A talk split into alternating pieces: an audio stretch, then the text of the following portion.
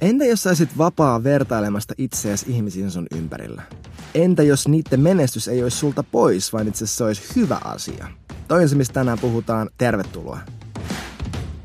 Moikka kaikki, mä oon Samu ja sä oot sydämellisesti tervetullut tähän Samusen sano podcastin jaksoon, eli tutkimusmatkalle syvempään Jumalan tuntemiseen.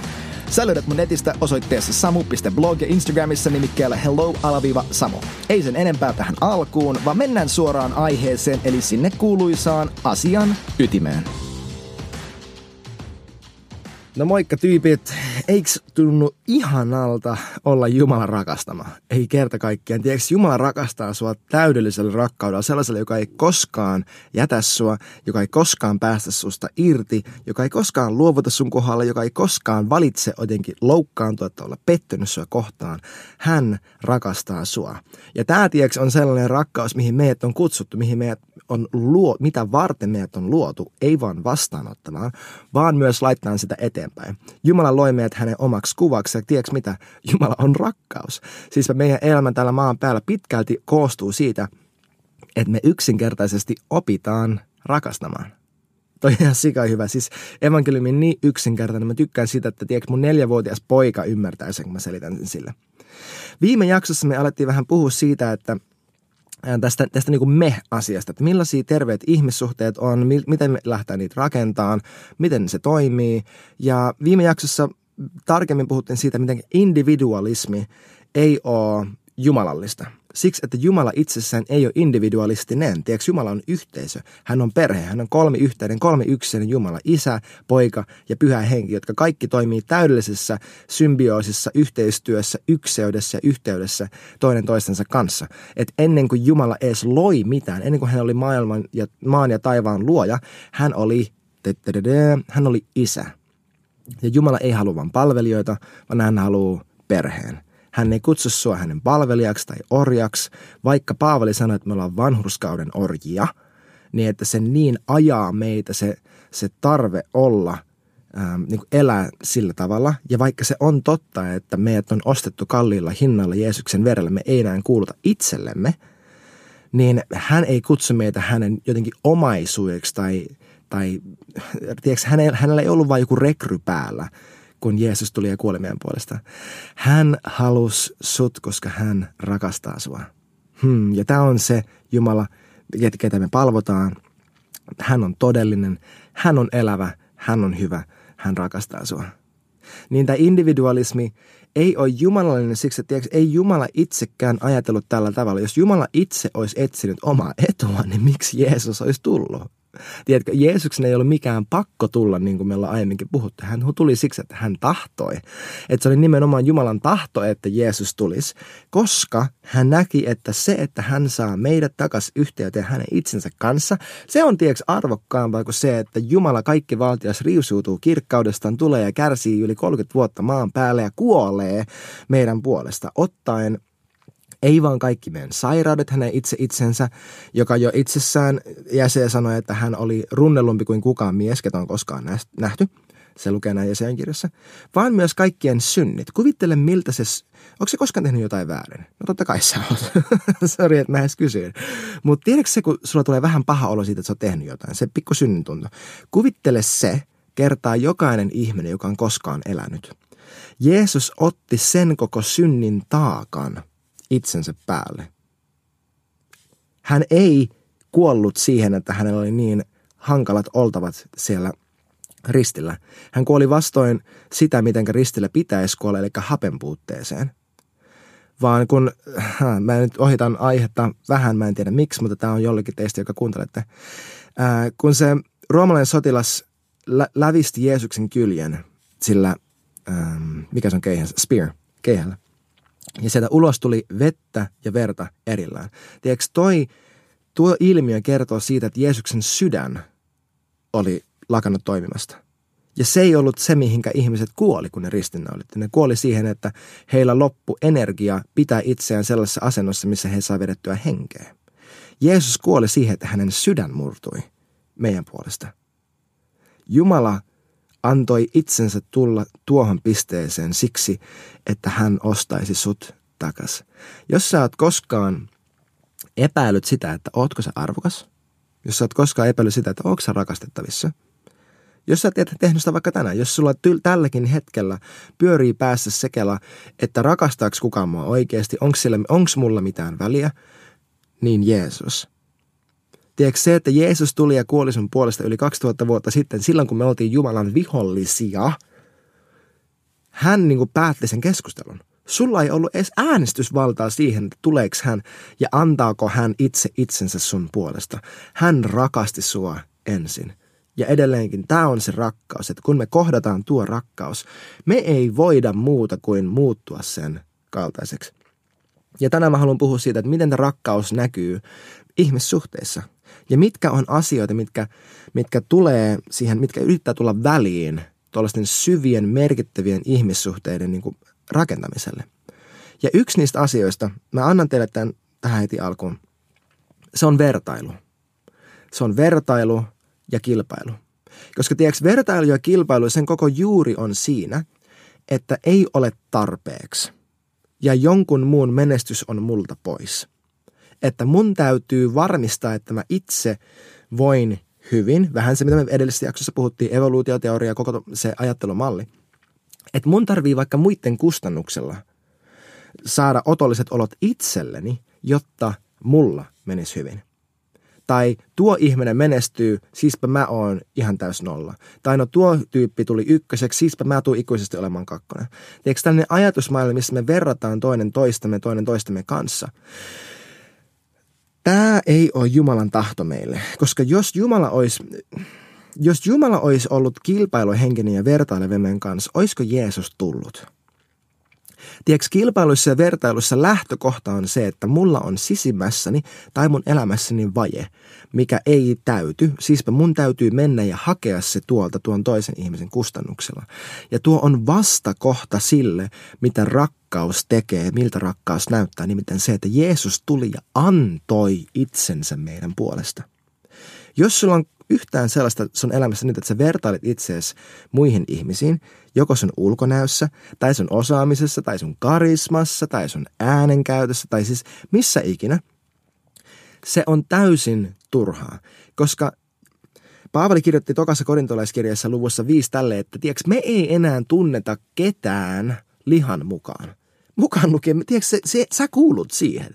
Että jos et sä enää tuo niin sanotusti tunne, eli sä et, arvo, sä et arvostele heitä sen perusteella, sä et muodosta heistä mitään mielikuvaa puhtaasti lihan mukaan, eli sen perusteella, että mitä sä voit nähdä, kuulla, kokea, haistaa, maistaa, vaan hengen mukaan, niin kuin Paavali sanoo, Tiedätkö, sä, sä kuulut tuohon. Tarkoittaa, että sä et voi muodostaa itsestäsi mitään mielipidettä itsestäsi, itsestäsi, mikä perustuu siihen, että mitä sä sun omilla silmilläsi näet. Vaan mihin se sitten perustuu? Jeesus tuli. Se perustuu siihen, että mitä Jumala on susta sanonut, mitä hän on sun puolesta jo tehnyt ja mitä hän susta ajattelee. Tämä koko vertailujuttu, Chris Valentin sanoi hyvin silleen, että, että, että että tällainen niin kuin niukkuusajattelu, sellainen, että ei ole ihan tarpeeksi, se pitäisi saada jostain lisää ja kaikille ei tule riittämään. Että se näyttää siltä, että ajatellaan, että tämä piiras, tämä piirakka ei ole tarpeeksi iso kaikille. Että jos joku saa palan tästä piirasta, niin se on multa pois. Se näkyy meillä Suomessa siinä, että puhutaan, että suomalaiset on ainut kansa, joka, et, jossa mies maksaa 50 siitä, että naapuri naapuri ei saa satasta. ja mä haluan sanoa ääneen, että toi on valhe saatanasta. Toi on helvetillinen valhe, joka ei tule määrittelemään suomalaisia. Tiedätkö, mä julistin tätä ääneen kaverin kanssa tässä hiljattain pari viikkoa sitten, että Suomi tullaan tuntemaan kansana, jossa radikaalilla tavalla iloitaan meidän lähimmäisen menestymisestä, missä me osataan nauttia siitä, että ihmiset meidän ympärillä tässä maassa, meidän ympärillä, meidän kollegat, meidän opiskelukaverit, meidän ystävät, että he menestyy, että he menee meitä pidemmälle siksi, että me nähdään, että kun yksi menestyy, kaikki menestyy ja kun yksi kärsii, niin tiedätkö mitä? Kaikki kärsii.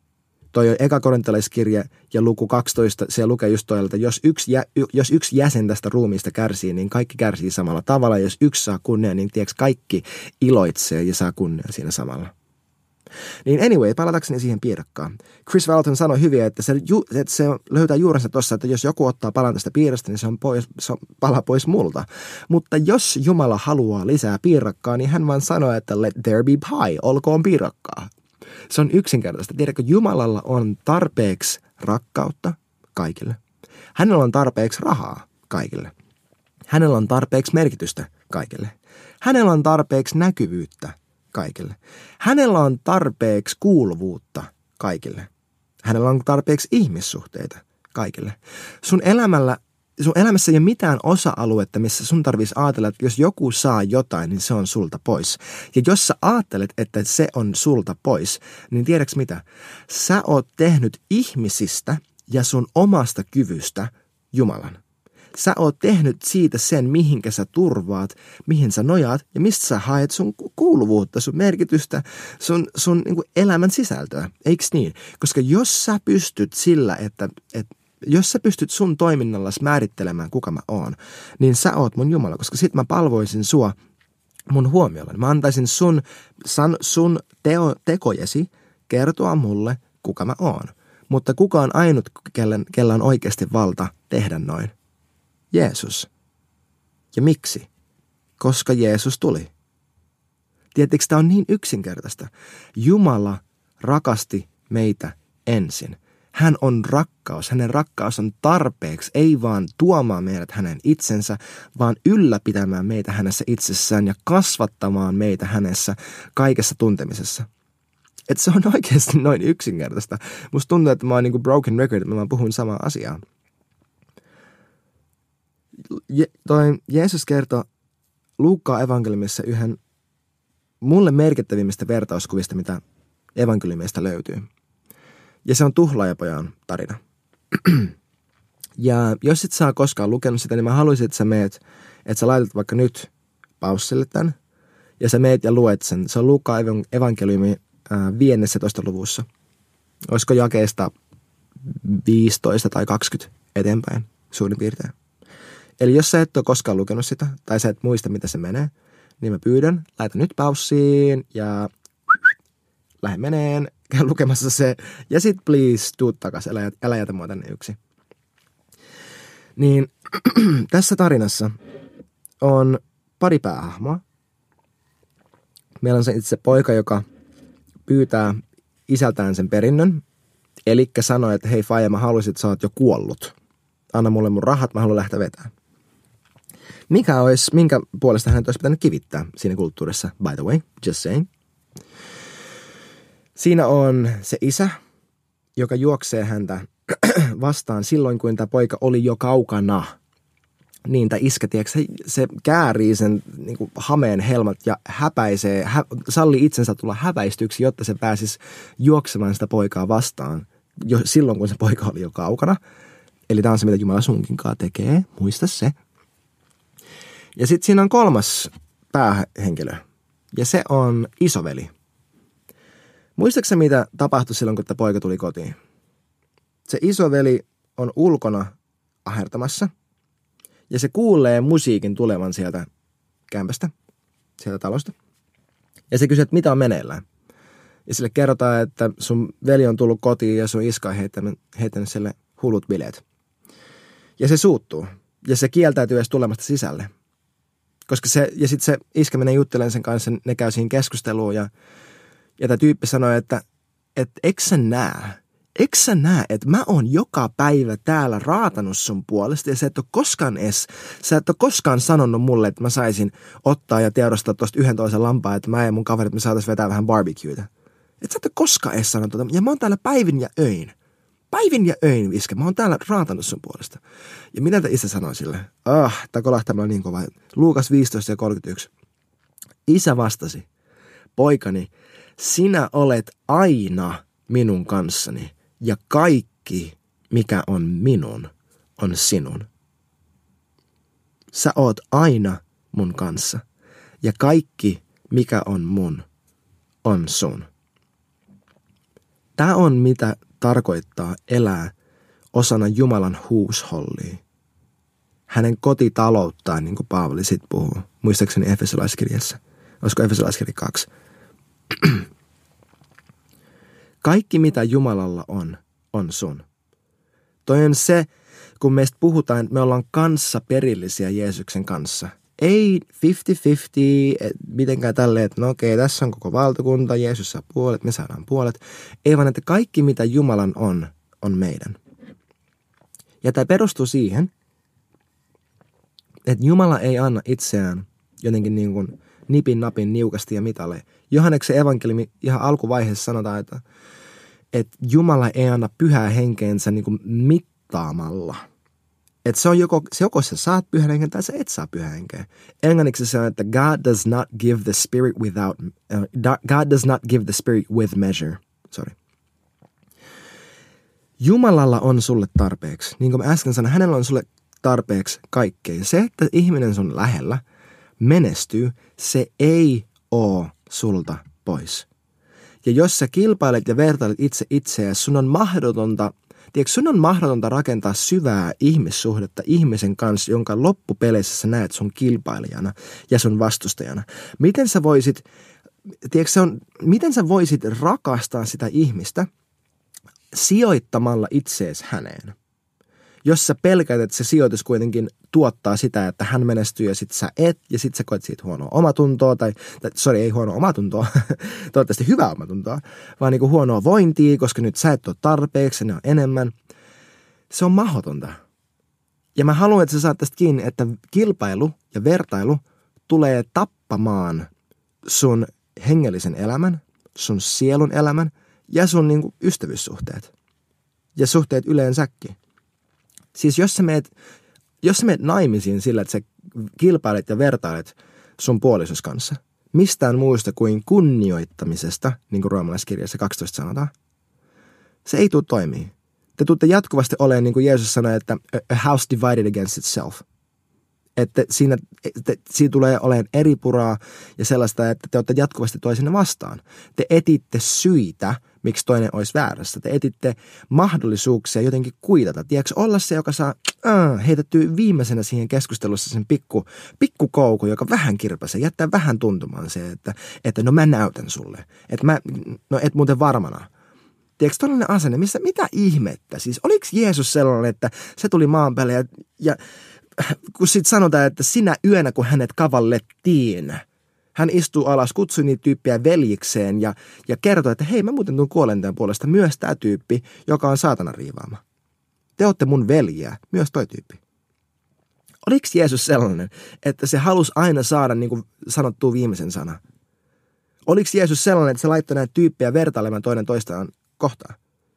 Ne tyypit itse teki sitä, siis opetuslapset teki sitä. Meidän ja lue Matteuksen evankeliumi, se on, mä en muista niitä lukunumeroja, mutta siinä useampi kerta kun ne tyypit on silleen, että no kuka meistä on suuri, kuka meistä on suuri. Ja Jeesus sanoi, että tiedätkö, siinä ei ole mitään ongelmaa, että sä haluat olla suuri. Ja tämä on se, miltä suuruus näyttää. Se, että sä oot palvelija. Se, että sä oot kaikkien palvelija. Mä rakastan, kun Mä näin eilen just Facebookissa klipin John Beverista, missä se puhuu miehen ja naisen asemasta ja avioliitosta. Ja se puhuu, että miltä se näyttää, että mies on perheen pää. No se näyttää siltä, että hän on pääpalvelija – ja hänen vastuu on tehdä päätöksiä, mitkä ei, edell, mitkä ei niin edistä hänen hyvinvointia, vaan hänen vaimon ja hänen perheen hyvinvointia. Se on se, miltä se näyttää. Tiedätkö, se ei ole se, että hän, hänellä on kaikki valta, siispä hän saa tehdä mitä ikinä huvittaa, vaan hänellä on vastuu valita sellaisia asioita, mitkä on, mitkä on muiden hyvinvoinnin kannalla. Ja tämä on se, miten Jumala sua kohtelee. Sun ei tarvi vertailla itseäsi kehenkään muuhun. Jos sä oot luovalla alalla, vertailu tulee tappaan sun luovuuden. Entä jos sä kokeilisit vain, että sä luot jotain siksi, että Jumala on rakastanut sua, hän on antanut sulle sen lahjan tarkoituksella. Se ei ole mikään vahinko, että sä osaat piirtää tai laulaa tai mitä ikinä. Sä oot kauniisti tehty. Sut on luotu tarkoituksella sellaiseksi kuin sä oot. Ja sussa ei ole mitään sellaista, mitä Jumala jotenkin häpeäisi. Sun ei tarvii hävetä itse. Se, että sä kilpailet ja vertailet jonkun kaa, se itse asiassa on, se saa juurensa tuosta koko häpeä asiasta. Se on epäjumalan palvontaa, missä mä palvon itseeni tässä tilanteessa tuota toista henkilöä kohtaan. He on määritellä mut, mä yritän määritellä heidät. Ja me ollaan poistettu Jumala kokonaan siitä yhtälöstä. Tämä ei ole evankeliumi. Sun ei tarvi vertailla. Sun ei tarvi kilpailla. Sä pystyt Mä haluan sanoa tänne, että jos sä oot syntynyt uudesti, jos Jeesus on sun Herra ja pyhä henki asuu sussa, tiedätkö, sun on luonnollista rakastaa ihmisiä sun ympärillä uhrautuvalla, yliluonnollisella, yltäkylläisellä rakkaudella, mikä ei mitenkään, se vaan ei, se lähde ei kuivu, koska se on pyhä henki. Ja se, että sä elät tuolla tavalla, se ei ole sulta pois, että sä panostat sun aikaa, sun rahaa, sun energiaa, sun resursseja muihin ihmisiin. Ihan sama, että reagoiko he siihen mitenkään tai saako sitä takas. Koska Jumala on se, joka sut palkitsee ei ihmiset sun ympärillä. Jos sä yrität tehdä ihmisille hyviä juttuja, niin no hei, mä olin tätä tyyppiä kohtaan koulussa, tosi kiva, kolme viikkoa, ja se vieläkin laittaa musta tällaista kamaa someen, että no ei sitten, että se ei edes rakasta mua, että ei mitään väliä. Tiedätkö, toi ei rakkautta, toi on saatanasta. Toi on sitä, että hei, mäpä koitan tehdä näitä kivoja asioita, jotta mä saisin manipuloitua sut käyttäytyyn kivemmin mua kohtaan, koska mulla on niin vaikea olla, koska mä oon antanut sun määritellä mun hyvinvoinnin, eikä Jumalan äänen. Lopeta. Sun ei tarvi elää tolleen. Mä tiedän, että toi on tosi karusti sanottu, että moni tästä miettii, että viedäänkö mä nyt paussiin ja poistuisinko tästä. Älä tee sitä. Mutta mä haluan sanoa ton suoraan siksi, että sä oot voimallinen. Ja kenenkään muun saamattomuus tai kyvy, niin kyvyttömyys rakastaa sua ei saa olla se, minkä perusteella sä mittaat, että kuinka arvokas ja rakastettu ja ok sä tulet olemaan. Koska Jeesus tuli. Hän on ainut, kenellä on mitään sanavaltaa siitä, kuka sä oot. Mä haluan, että sä uskot, että Jeesus on ainut, ainut, joka tietää susta täyden totuuden, joka aina puhuu sulle rohkaisun, elämän sanoja. Hän aina puhuu sillä tavalla. Ja hän on ainut, joka on tullut ja kuollut sun puolesta. Hän on ainut, kenellä on mitään oikeutta olla sun elämässä, Herra. Kaikessa sun ylistyksessä, sun palvonnassa, sun huomiossa, sun ihailussa. Sä oot kauniisti tehty. Sun ei tarvi kilpailla tai vertailla, koska kukaan muu, kuka on koskaan kävellyt tällä maapallolla, ei oo sinä. Ja Jumala on luonut sut. On aika milloin syntyä ja sä synnyit just oikeaan aikaan, just oikeaan paikkaan. Ja sun elämä on menestystarina, mitä Jumala kirjoittaa hänen omaksi kunniakseksi sen kautta, että hän pääsee rakastamaan sua ja se rakkaus vaan muuttaa sut. Se vaan muuttaa sut hänen kuvaksi. Nähdään ensi viikolla.